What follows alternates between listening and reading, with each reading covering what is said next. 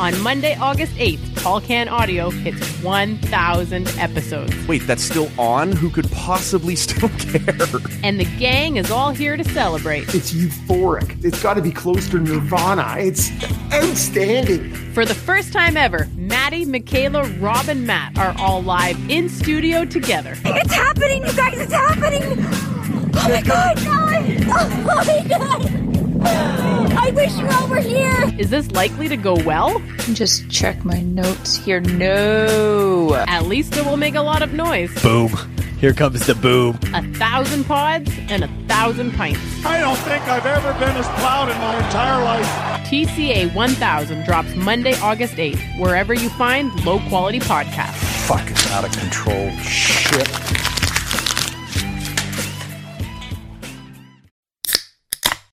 George Springer is a Blue Jay. Yeah, that happened. He was the best pound for pound player available in free agency. This guy is the complete package. I think that George Springer is the game changer that they've been waiting for. The Blue Jays feel like they have a window right now to win. I do believe the Jays just won the division. I do believe that. I do. This is Tall Can Audio. What's happening, everybody? Welcome into an all new episode of the Tall Can Audio Podcast. Matt Robinson with you in our studios in beautiful snow covered Bytown, Canada. Joined today by a friend of the show, Arden Zwelling from Sportsnet. How's it going today, man? Matt, what's going on, man? Good to hear from you. Same to you. Uh, I assume uh, we talked a little off the uh, off the top there before we fired her up. Uh, things look a little bit similar there in Toronto as they do in Ottawa.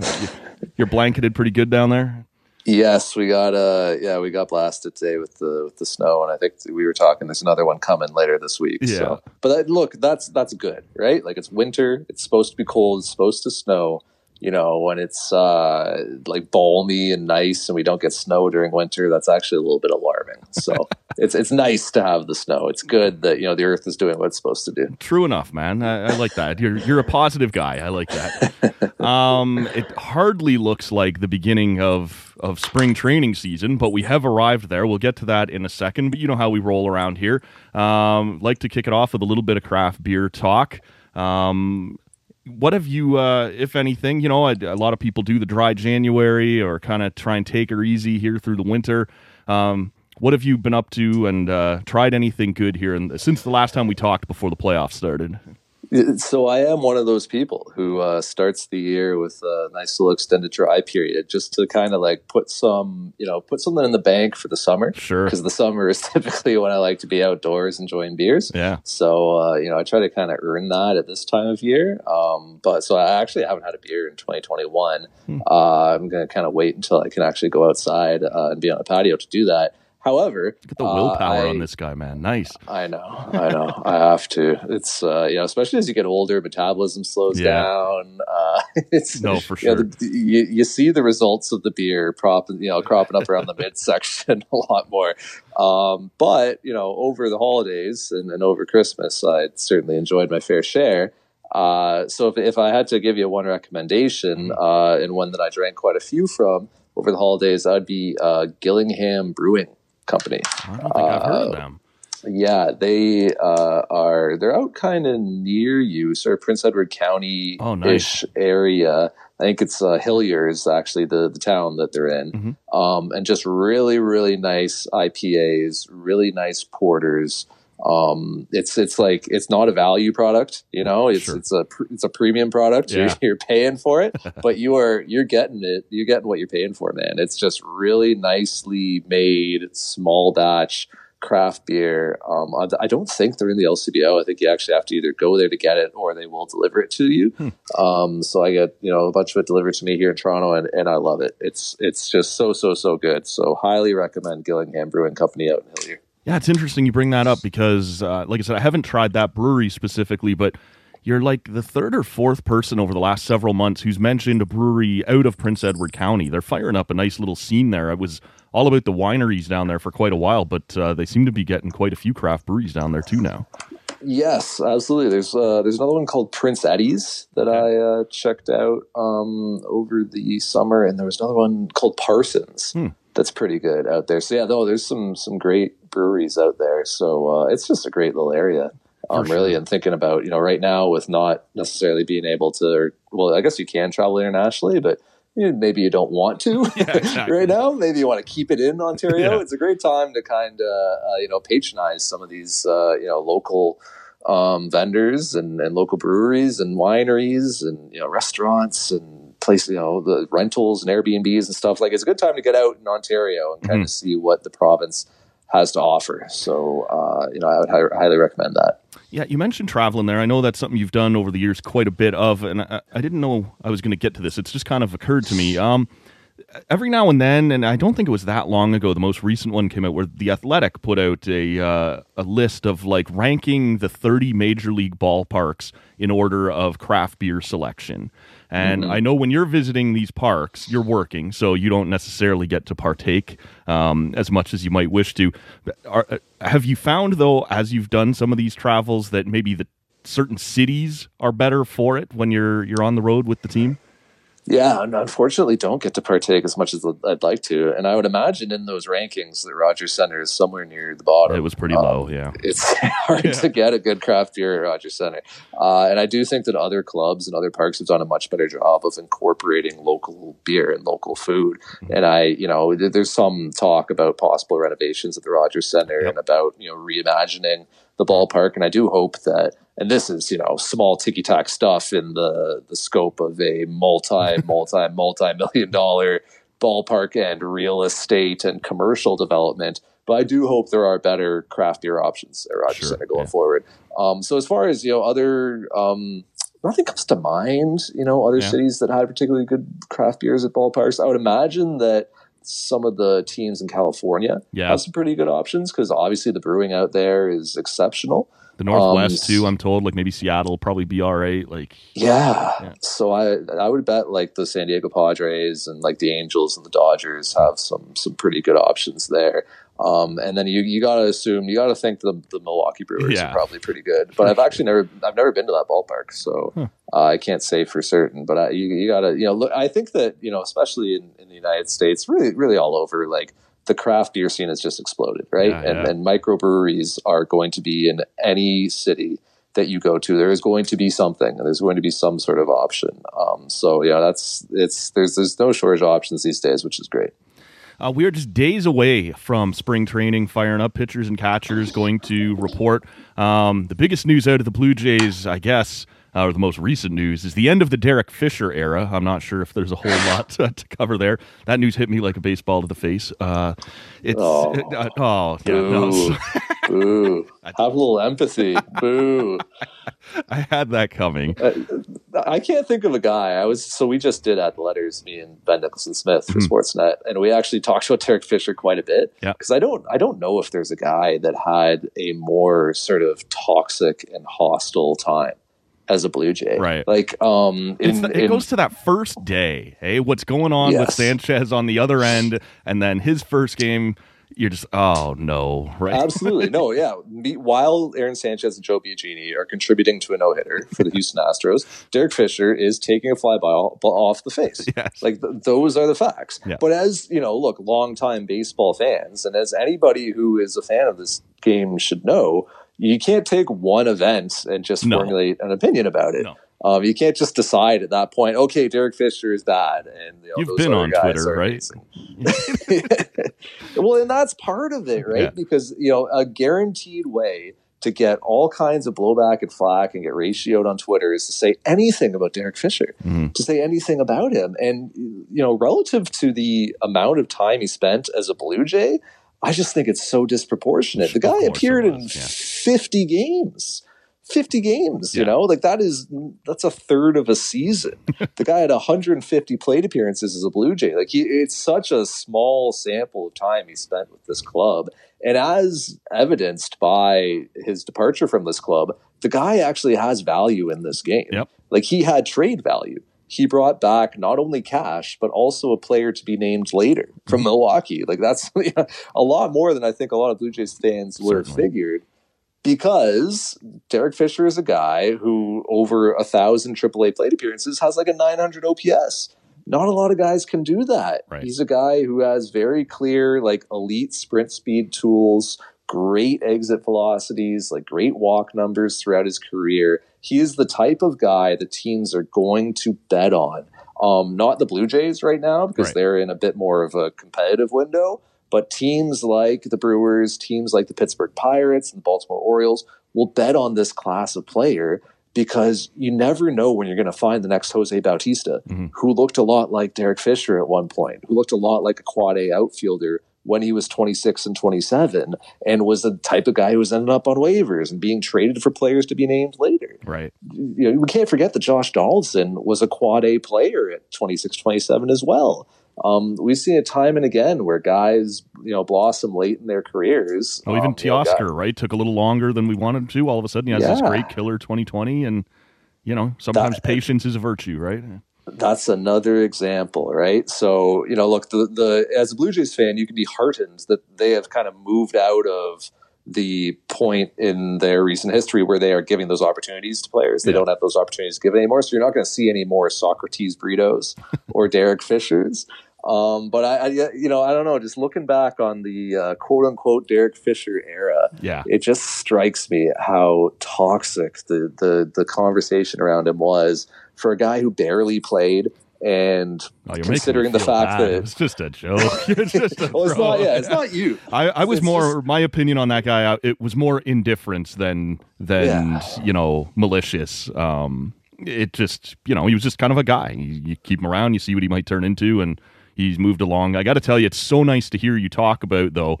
You know them being in a window now where they're not able to give those opportunities. They're ready to contend, and I want to ask you about some of the moves they made. But in general, um, reading your stuff and and listening to at the letters. Um, you were pretty steadfast all the way through, even when it was taking a while, that the Jays would do something big, and and management had said as much. But when it's just coming from management, you're like, you know, management groups talk. That's what they do, and they got to fill you with hope and these sorts of things.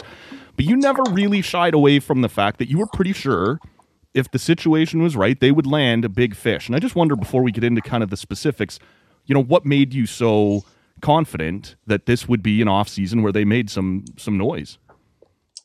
Well, part of it is just you know covering the team and kind of knowing things that happen behind the scenes helps. Um, I, another part of it, you know, relates to what you're saying about you know management talks. And sure, you know, no, uh, no front office comes out and says, "Ah, we suck. you know, we're not going to be that good. uh, there's no hope. Don't watch our product. Don't buy our tickets." Like nobody comes out and says that. However, I would argue that the Blue Jays front office has done exactly what they have said they are going to do Yeah. over the last five years of the Mark Shapiro era.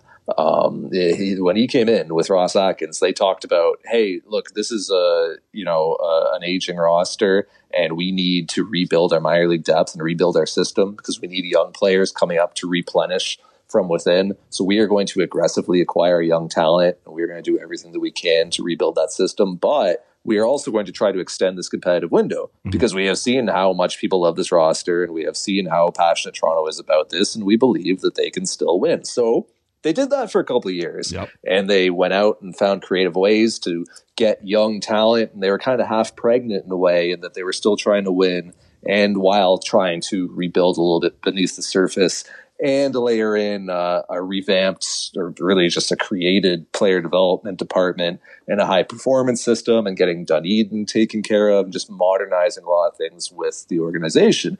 So they said they were going to do that, and then they did that. And then after um, 2017, essentially, they said, "Look, we're going to take a little bit of a soft reset here. We're going to take a little bit of a step back from competitiveness. We're probably not going to be a play a postseason favorite going into the year. You know, Mhm. we're we're not going doing a full teardown. We're not doing a Houston Astros rebuild. We're not going to lose 100 games year after year, but we are taking a little bit of a soft step back. But when the time comes, we are going to push aggressively forward with the new young core, and we are going to supplement it with free agents and with major league veterans, with win now players. We are going to outspend revenue. It's something that Mark Shapiro said repeatedly. At some point, we're going to outspend revenue they in 2018 and you know 2019 a little bit took that soft step back um, that happened and then they said in 2020 with we're going to try to win now we're going to move forward with our young core and the time came to outspend revenue with a free agent and that was George Springer. And that occurred this offseason. So they've really done what they've said they were going to do. And going into this offseason, they said, we're going to play at the top of the class. We're going to try to bring in an elite talent. We're going to try to bring in a lot of impact condensed in one player, which means, um, you know, somebody like a Springer or a LeMahieu or a Bauer. Um, so you combine that then with a pretty depressed market where there weren't a lot of buyers, and you know the Yankees weren't really obviously they came away with LeMahieu, but they weren't, you know, competing for for Springer. Um, the Dodgers get uh, Trevor Bauer. The Phillies end up bringing back JT Realmuto. And then the Blue Jays were just kind of a seamless fit mm-hmm. for mm-hmm. um, George Springer, with the Mets being their really their only competition there. So you know, you combine all those things: the lack of buyers, the Blue Jays, you know, their intentions, and having that money to spend, and having the faith of ownership to go out and make that type of acquisition. Um, that's for all those reasons and more. I, I, really wasn't surprised. Yeah, and and you're right about. Um, you know, we talked about Fisher and how toxic it was. This management team has had a rough ride since they got here, and I I was probably more negative on them than I should have been. But I I had to admit a couple weeks ago on the show the same thing that they have done everything they said they were going to do. Um, that comment came after Springer. It was much easier to to compliment them at that point.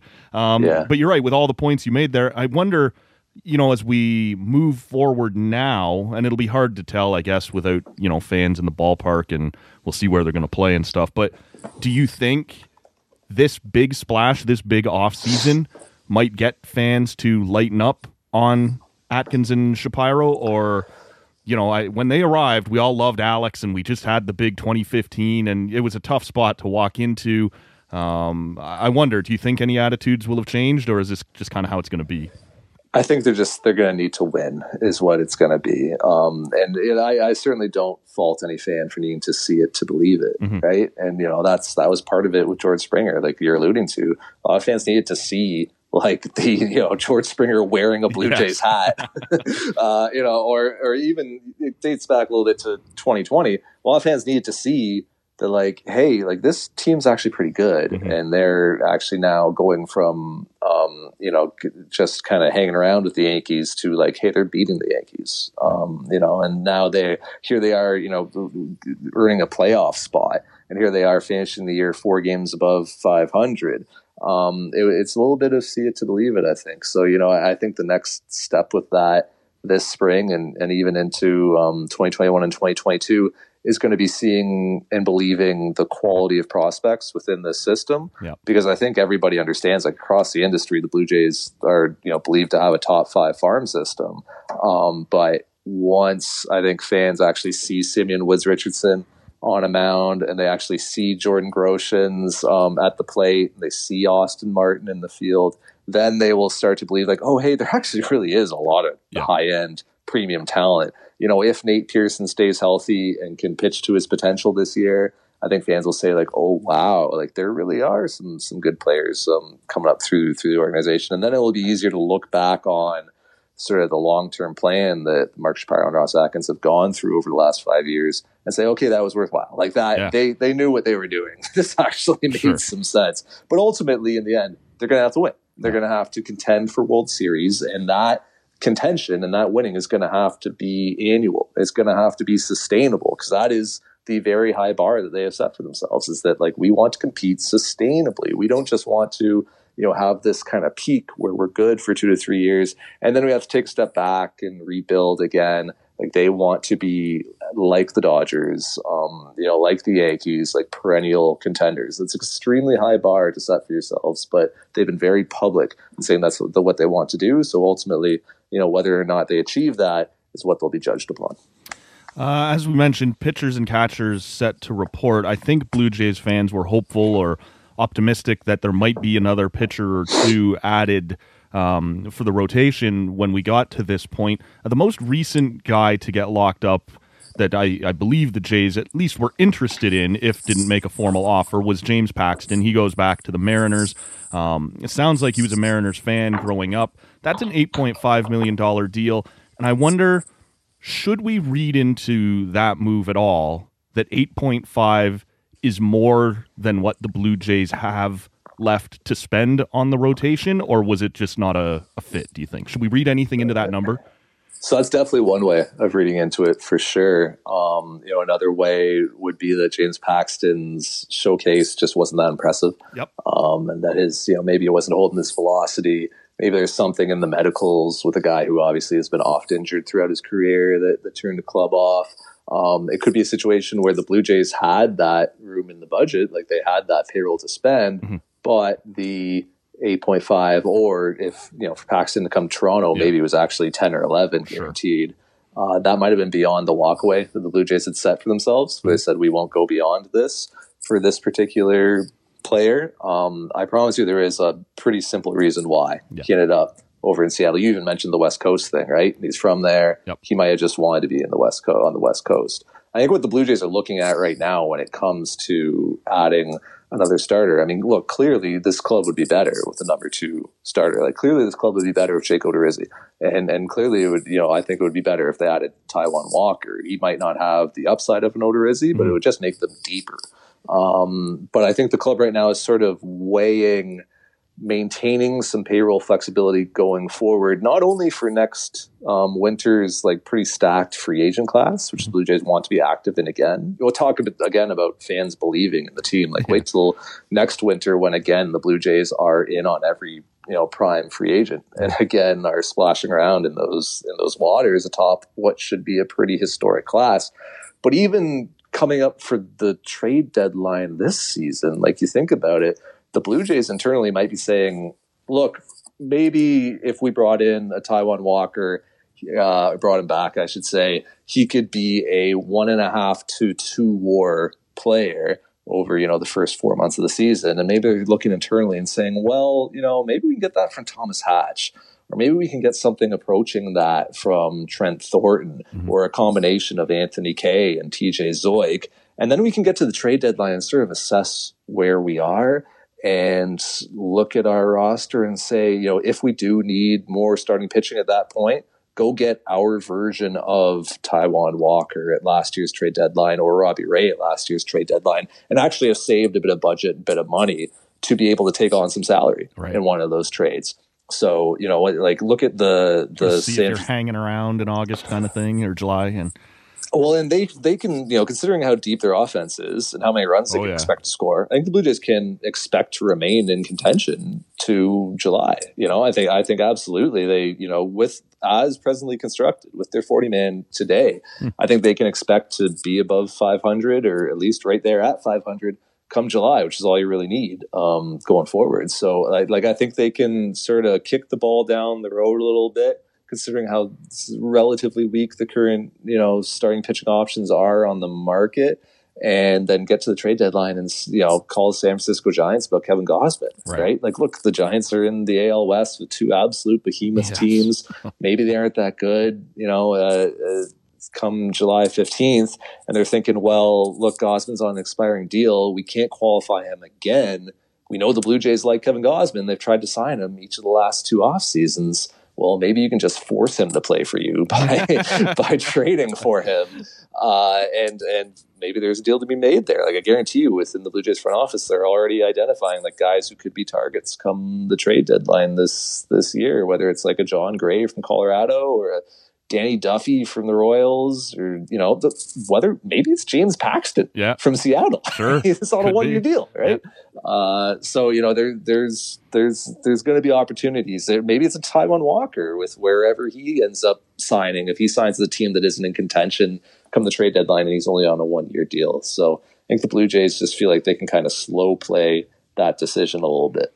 The Taijuan Walker thing has become really interesting, right? Like, I there was a lot of us, uh, I think a lot of fans were really skeptical when they picked him up last year. Like, all right, like, but you know, maybe not a ton there. And now there seems to be this movement, like, bring him back. Like, we want this guy back again. Yeah. And I, I guess kind of, you know, once you get to know him a little bit, and, and he seems to want to be in Toronto too, which always, Yes. always endears him to, or endears people to the Blue Jays fans. So, A guy who hasn't set foot in the home clubhouse Right. in Rogers Center would love to come back. I mean, that's it's kind of the the Pete Walker and Matt Buschmann effect, right? Because he really liked working with those guys. And I think he really liked the culture of the team too. He liked being around a lot of the young players that the Blue Jays have. You know, he, he liked the uh, kind of the Boba Cavan Biggio clubhouse sure. a little bit. And look, it's interesting when you look at Walker as a guy who's coming off of a, a 2020 where he made all of his starts, had a two seven ERA, and he's like 28 years old. Right. He's really young for the Yep. class. So typically, a player like that would be getting paid. I think the fact that he's not getting paid suggests the teams are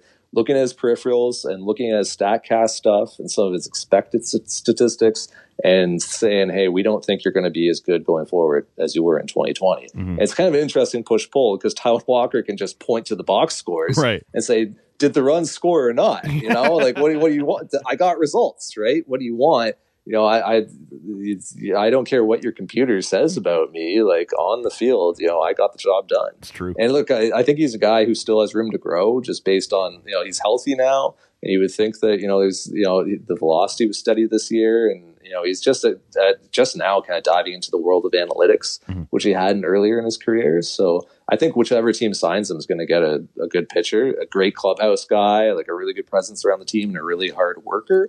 Um, but as things stand right now, I'm not convinced that team's going to be the Blue Jays. Right.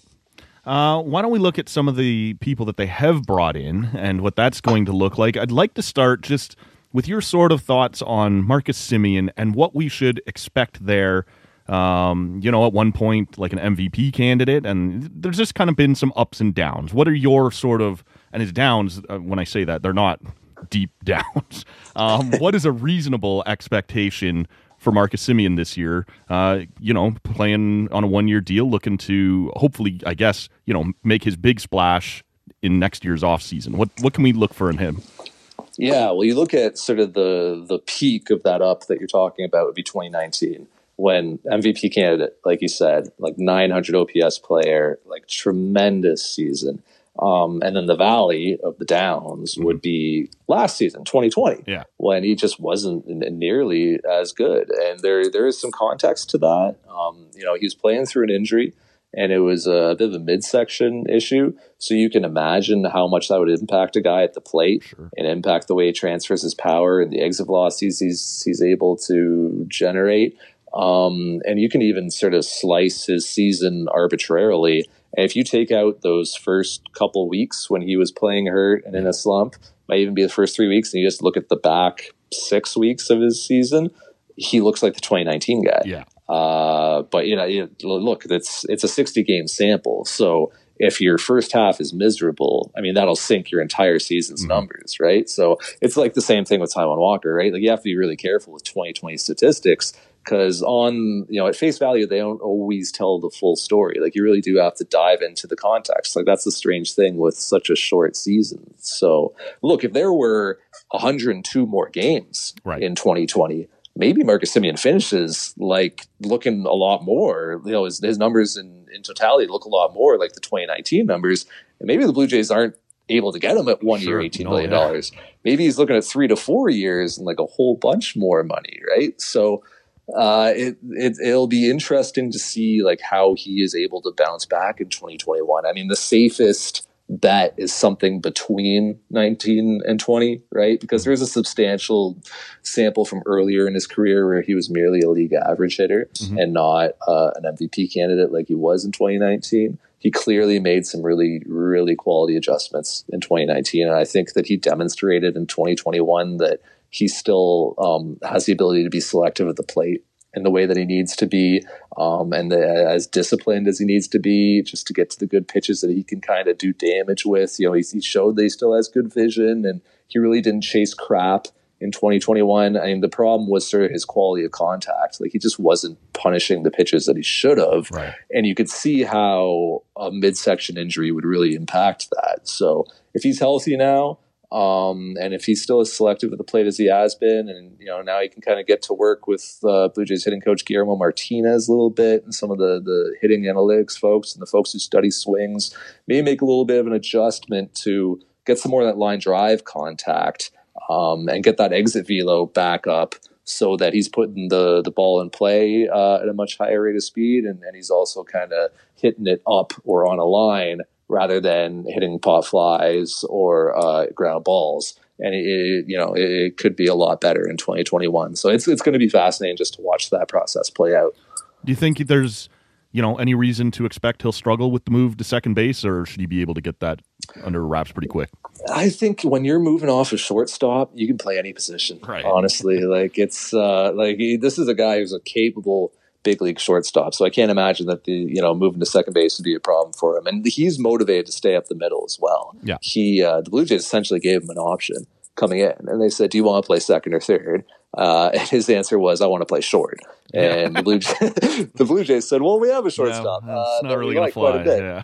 so uh, so you know he's going to play quite a bit of second because he wants to stay up the, the middle, and I, I think it'll you know be fine. I don't think the Blue Jays are going to be a fantastic defensive team, Right. um, and I think they're just going to try to outscore um, you know the the runs that they're going to allow this year. With you know look a starting staff that still does stick out as a bit of a weak spot and a bit of a spot that wasn't you know comprehensively addressed over the off season. Um, you know, the run prevention really wasn't tri- uh, addressed in a dramatic way, but we add in a George Springer, and you know, if Semien can be himself at the plate, and if you get continued strides from Vladimir Guerrero Jr. and Bo Bichette, Teoscar Hernandez and Rowdy Tellez are able to carry forward the adjustments that they made.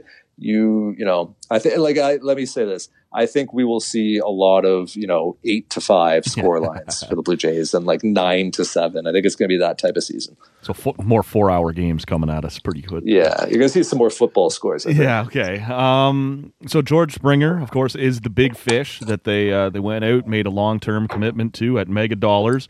Um, how do you think you know he fits in, and and you know how what does he do to this lineup, and kind of how does that get put together? Do you think now adding this elite bat um, to what was already a pretty good offensive lineup?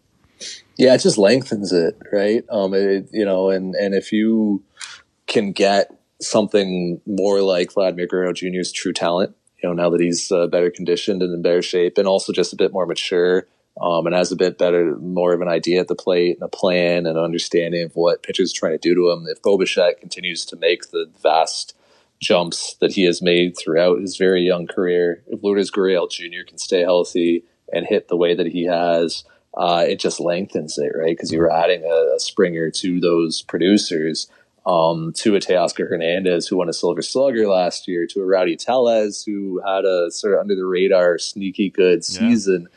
It just kind of it, it just gives you, you know, I just think that when if this offense clicks, and there's a lot of ifs there, and a lot of question marks there, certainly. But if this offense clicks and everybody plays to their potential, like I said, they you might see a lot of 10-7 games Yeah, yeah. where the Blue Jays are scoring 10 and the other guys are scoring 7. Uh, yeah, I just think the Blue Jays are going to try to out hit any sort of run prevention deficiencies that they have. So I look, I think George Springer is a really, really good hitter, and I'm really impressed with the Im- improvements that he's made in terms of discipline um, and in terms of uh, plate vision and selection at the plate over his career. This is a guy who would swing and miss a lot in the minors, a guy who you could get to chase when he got to the big leagues in 2014. And he worked at that diligently and really, you know, cut down on his strikeout rates and increased his walk rates over time. Uh, I think that in 2017, knowing which pitches were coming certainly helped with that. I think that would, uh, that, yeah. you know, it's easy to demonstrate good plate vision when you know what's coming at you.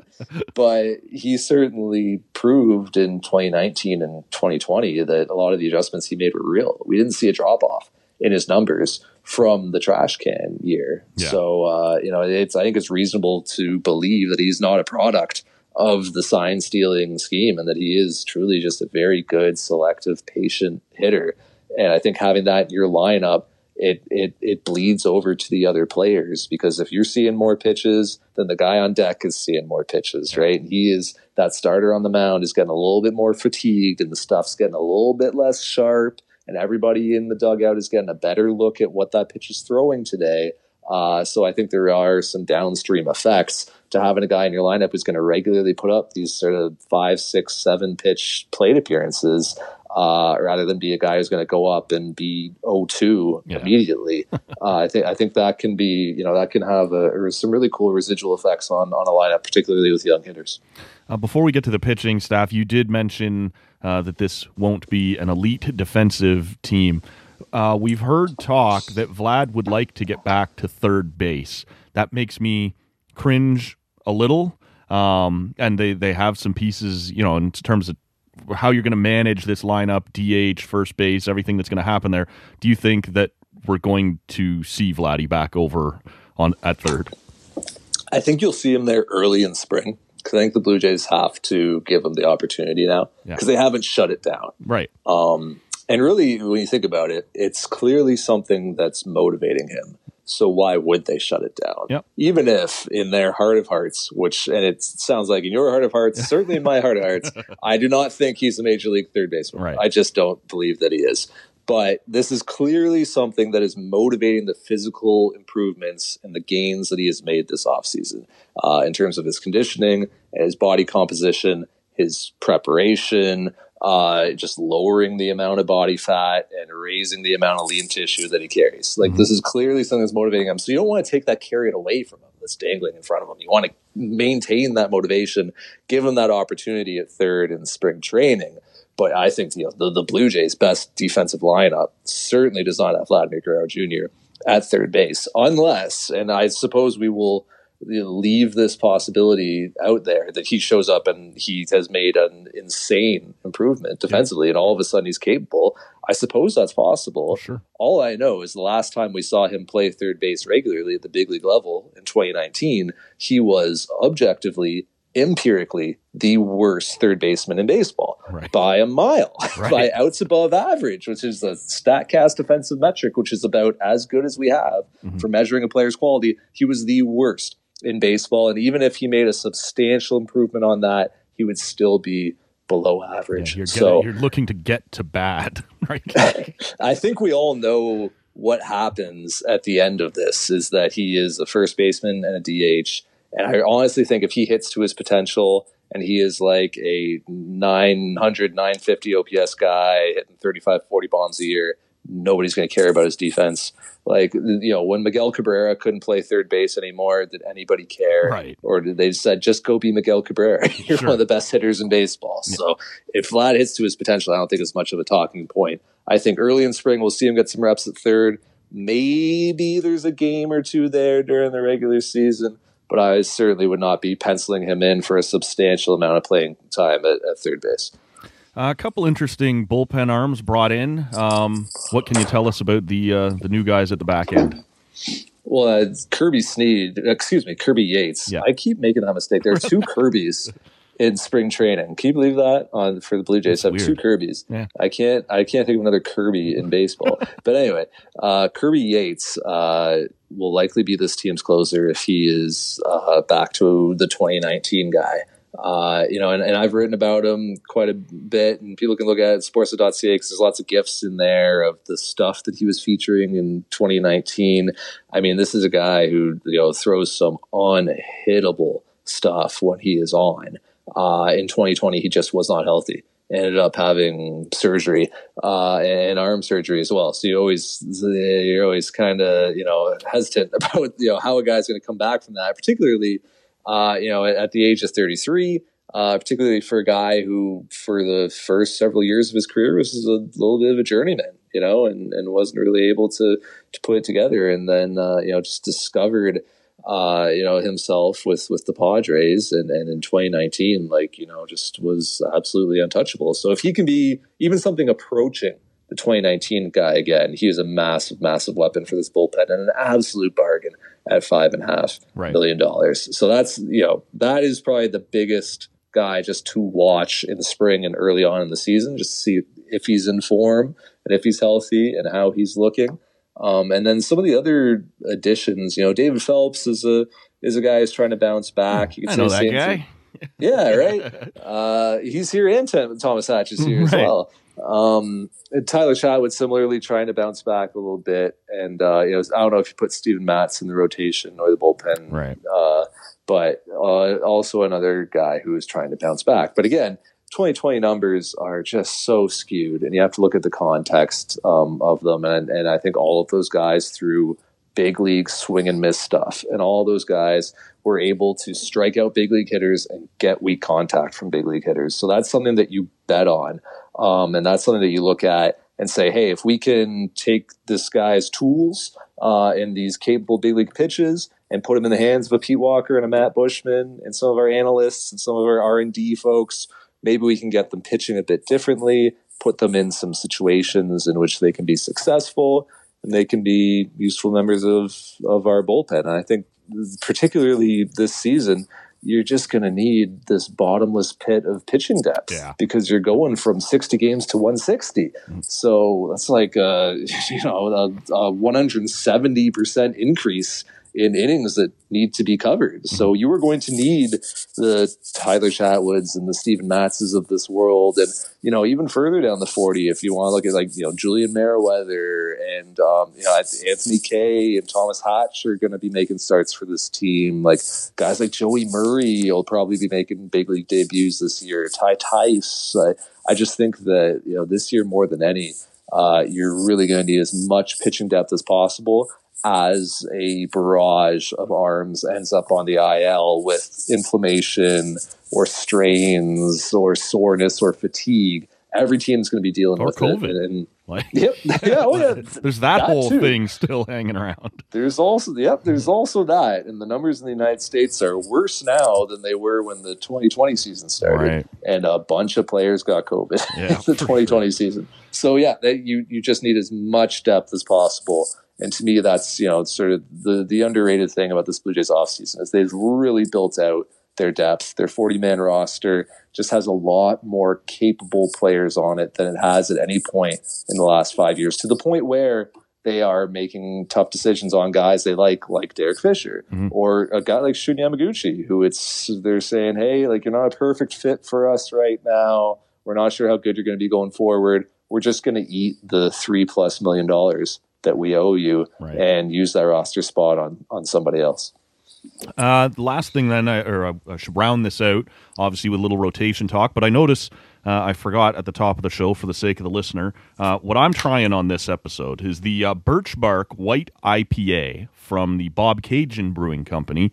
Um, it's got a nice little crisp bite to it, nothing too great, but or too overpowering, but kind of juicy. Little, uh, like I said, I, I'd call it crisp. So uh, if that's your thing, the Bobcaygeon Brewing Company, uh, I've had a few of their things here recently, really nice. So um, you've sort of started to kind of paint a similar picture I wanted to ask you about, which is the fact that last year that bullpen, at least early on, looked really good, but it had a lot of arms that this year are going to have to be in other places, right? That may have to start games in Buffalo as you have a minor league season again, uh, in Mhm. theory. Um, and and there's going to be some parts moving around. Uh, how does that, you know, in your mind, impact the rotation when they, you know, we'll see in spring who's going to be where, um, but who's going to end up in that starting rotation? Who's going to end up in Buffalo that, you know, maybe we saw in the bullpen last year? Yeah, it's a great question, and it's going to be a big topic throughout spring. Is just what does this pitching rotation look like? Because what the Blue Jays did in 2020, while it was very successful, having uh, you know guys like Thomas Hatch and Anthony Kay coming in and throwing bulk outings out of the bullpen, the way Ryan Borucki was used, uh, yeah, AJ Cole coming in in the you know mid inning a lot of the time. Um, you know, you saw like Anthony Bass working you know three days in a row. Yes. I mean, look, the bullpen was a really underrated aspect to the Blue Jays 2020 success. Mhm. But any guy in that bullpen would have told you that by the end of August, like they were running on fumes. Yeah. And that what the way they were used in 2020 was not sustainable over a six month full regular season. So the Blue Jays are going to have to adjust that in a way. And I think that gets back to what we were just talking about with some of the fungible arms that the Blue Jays have added. Guys who can give you bulk outings like a Tyler Chatwood, Steven Matz, even a Ross Stripling falls into this category as well. I do wonder if towards the back end of the Blue Jays rotation, so I'm not talking about you know Hyun-Jin Ryu or or uh, Tanner Roark here, but you know with uh, like a, a, Matz and a Chatwood, do we see something that looks like piggybacking, something that looks like a tandem start? Um, if you get into a situation where look, Robbie Ray's really good through the first couple times through the order, you can just kind of air it out and throw max effort. We don't really want him seeing a third trip through, so maybe it goes like Robbie Ray and then Ross Stripling coming out in after him. Um, Nate Pearson, a guy whose workload's going to be managed pretty closely this season. Um, you know, maybe he needs an extra day off, or maybe he's, you know, we're only going to push him to 85 pitches in this outing. So we're going to get 85 pitches out of Nate Pearson. If that only gets him through four innings, well, then now we're going to be bringing in Julian Merryweather Mhm. behind him. I think we're going to see a lot of that creativity from the Blue Jays. And I sort think of we're an going to exaggerated opener, like In a way, yeah. I think I think they're just you know this is the trend in baseball and where it is going eventually is that we're no longer going to think of uh, five man rotations and seven man Jack Morris bullpens. throwing 140 pitches. Yeah, it's just going to be a pitching staff, and like guys are going to throw when they're going to throw, and not everybody's going to be. It's not going to be this situation where you have five starters who all throw 200 innings. You know, you don't even have that today. Uh, so I think you know teams are just going to look at their staff more in its totality and piece together innings in much more creative ways going forward. We've seen the Tampa Bay Rays like really sort of blaze the trail with that. Um, and that's the organization the Blue Jays, you know, look to as one of the leaders in, in MLB when it comes to innovation. And uh, obviously, Charlie Montoyo comes Sure. from that organization. So, I yeah, I think you'll just see a lot more of that creativity going forward. So, you know, what is a rotation for this team this season? We'll see. Um, I think you're going to see a lot of Ryu a and lot of friends, basically.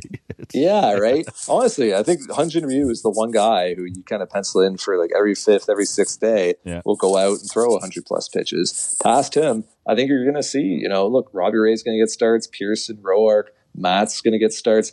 Thomas Hatch is going to get starts. Right. Anthony Kay is going to get starts. Uh, Trent Thornton's going to get starts. You know, like I just think Julian Merryweather. You know, I, I think that you know the the Blue Jays are really going to dig deep into their 40 man roster this year to get through innings. It's something that every club is dealing with. Is how do we deal with this increase in innings and this in you know coming off of these weird workload years in 2020 where some guys threw 60 innings, some guys threw 10. yeah. Uh, and so, you know, how, how do we keep guys as healthy as possible? How do we not burn them out? Um, and how do we really piece together uh, innings over a 162 game season this year? We really can't have any certainty as to what we're going to get from various guys. That's why I think the depth is, is so, so important. Last thing for you then. Um, where is this all going to happen? Because we have seen, uh, you know, I, I guess I just sort of assumed it would be in Dunedin, but in the last week or two, a report or two has popped up that they haven't ruled out Buffalo. I know management is still saying they'd like to be in Toronto with what's gone on with the Raptors and even the way the NHL has proceeded. That seems highly unlikely, at least for the foreseeable future. Um, do you think it's as simple as Dunedin, or do you could you see a scenario where they end up in another major league park like they tried to last year, or even back in Buffalo? Uh, So I think there there are several contingencies on the table, and I think the most likely is they open the season playing in Dunedin. Um, it's the easiest solution. Uh, look, you don't want to be playing in Buffalo in early April. No. Like it's cold, and The players don't want that, and uh, the Bison's have to play somewhere Yep. as well. So there's there's some there's some potential conflicts there. Uh, I, I could see the Blue Jays just continuing to play in Dunedin as the season opens. Um, you know, the, the brand new renovated player development complex is right there.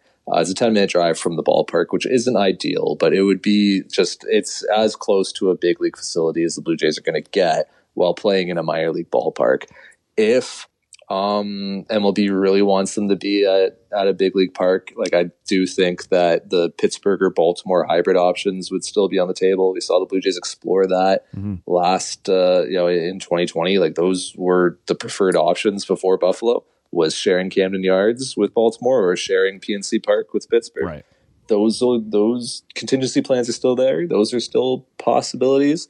But I think the most likely scenario is the Blue Jays open in Dunedin, but then they do approach kind of an interesting juncture around June, July, where the weather in Dunedin gets oppressive. Right. Um, extremely hot and humid, massive rainstorms pretty much every day. uh, I wonder if at that point the Blue Jays don't sort of take a lay of the land a little bit and say, hey, is Toronto an option? Like, have enough Canadians been vaccinated?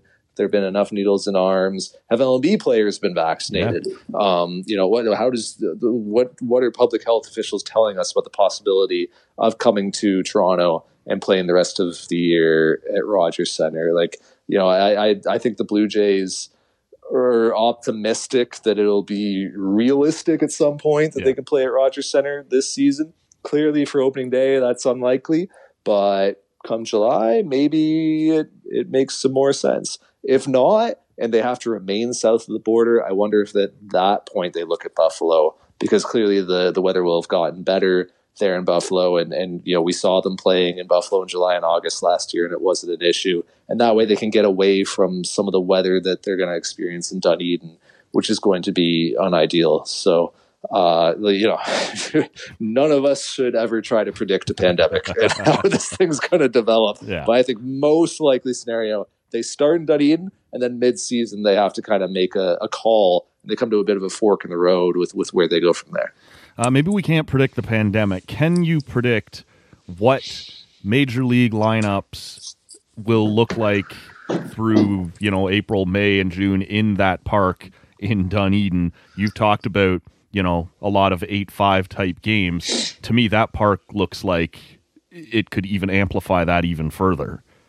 Mm-hmm. You are absolutely right. The ball's going to fly. yeah, there are there are there have been days at spring training, um, you know, March games in Dunedin where there is a stiff breeze and and hitters just getting the ball up into it and it is carrying the ball right over the wall over walls. So and the, and you know sometimes those are like minor league hitters too. Sure, right? yeah, so, that's what I'm saying. Yeah. There's full major league lineups coming in there, and I think uh, a lot of pitchers are nervous having to pitch in Dunedin this year. I think you're going to see a lot of two seamers down in the zone, Right. looking for ground ball contact. Uh, so yeah, I, I do think it has the possibility to be an absolute offensive bandbox, um, which will be interesting to watch play out. And, You know, could be another you know reason why maybe MLB will want to step in and force the Blue Jays to play somewhere else uh, just for you know just to keep kind of for like a, a level playing field you know across the baseball. pitchers union will certainly be pushing for it. yeah, so uh, you know, I, I I think it'll be you know, even Buffalo. Like it was funny, man. You talk to a lot of the hitters, like Rowdy Tellez, and uh, you know even some of the pitchers like Ryan Borucki and guys who spent time in Buffalo in the minors. They all said it was a pitcher's ballpark, and it did not play that way at all um, in 2020. So I don't know if that was just a small sample aberration or if maybe there's a difference when you put sort of big leaguers in there as opposed to minor leaguers. Um, but it kind of seems like whether it's Buffalo, whether it's Dunedin, whether it's Rogers Center later in, in the season, the Blue Jays are going to be playing in a in a hitter's ballpark no matter what, uh, and that, that all those those environments are, are pretty offense friendly. Um, as currently constructed, and we don't know what moves lay ahead for any of these teams. Uh, as currently constructed, is this a playoff team in 2021? I think it's a team that can contend for a wild card spot. Absolutely, can compete for one. Um, I think health is going to be huge, and like th- that's kind of the. I think that this MLB season is going to be so much more open to volatility than even a typical MLB season is. Just you know, for a lot of reasons we've been discussing, coming off of a sixty game year, not really knowing what you're going to get from pitchers this season, um, and a lot of the 2020 statistics that just like might look like aberrations on guys' uh, Fangraphs pages. Uh, you know, it's just I, it was such a small sample. It's so hard to sort of take from that what a guy is going to be going forward or what a guy is going to be over a 162 game sample. So I think they're they're absolutely in the mix for an American League wild card spot. Um, along with uh, you know the Tampa Bay Rays, obviously, uh, I think the Red Sox will be better than people are expecting them to be. Um, so I'd throw them in that conversation as well. You look at the Central with sort of the Twins and the White Sox battling it out there. You would think that one of those two teams would be in the wild card mix as well, whichever one isn't leading the the division. And then um, you know in the West, I mean, you know the the Astros are going to be good again. You have to assume. Um, you know, I, I think the Angels have some of the best players on the planet. Yeah. when you think about Trout and Rendon and Ohtani, uh, you know, and, and the Oakland Athletics always seem to find a way to kind of hang around. Yeah. So I think the Blue Jays are absolutely in that mix. I don't think that they're better than the Yankees for the AL East, but I think if they can remain healthy, which is the the biggest thing, and if they can have really solid depth where when they are inevitably backfilling for you know, Hyun-Jin Ryu's shoulder inflammation in July, or for you know a bullpen that gets kind of taxed uh, come come kind of the summer months. If they're backfilling with capable major league arms, um, and with with dudes with swing and miss stuff, major league pitches who can get big league hitters out, I think they can be a lot more successful. And also, if they can get some pretty strong minor league seasons early in the year out of guys like Simeon Woods Richardson, Jordan Groshans, Austin Martin, and maybe look at transitioning one or two of those guys to the big leagues late in the season, in much the same way Alejandro Kirk was last year, yeah. that could be a big X factor for the team uh, towards the the end of the year, and that could be something that really helps carry them into the playoffs, much like Kirk did in September. Well, as we sit here between blizzards, I am ready for baseball. I'm ready for spring training. Feels like spring, doesn't it? Honestly, yeah. It, it, it, it's hard to tell that it's right there, but it's right there. It's coming. Um, this is fun, man. Love your work. Love being able to uh, to talk baseball with you. Always appreciate you making a little bit of time, and uh, hopefully, you know, maybe uh, once the season gets up and running, and maybe you're back on the beer, we can back on, have a pint, and do this again. Oh, I'd love to, man. Thank you. Always, always happy to come on. Uh, really appreciate it. That is Arden Zwelling. Sportsnet.ca is where you can find his work. Also, uh, a great Blue Jays podcast at the Letters uh, with uh, him and Ben Nicholson Smith. Still trying to get Ben on the show. We'll, uh, you know, put in a good word for us there, Arden. I will. I will. That's uh, TCA. We will talk to you all on Friday morning. Michaela Schreider will be back with us. We're on Twitter and Instagram at Tall Can Audio, Facebook.com slash Tall Can Audio. Subscribe wherever you're listening. We'll see you later. What you just said is one of the most insanely idiotic things I have ever heard. At no point in your rambling, incoherent response were you even close to anything that could be considered a rational thought. Everyone in this room is now dumber for having listened to it. I award you no points, and may God have mercy on your soul. Thanks for listening. You can get more TCA at tallcanaudio.com or by searching Tallcan Audio on your favorite podcast app.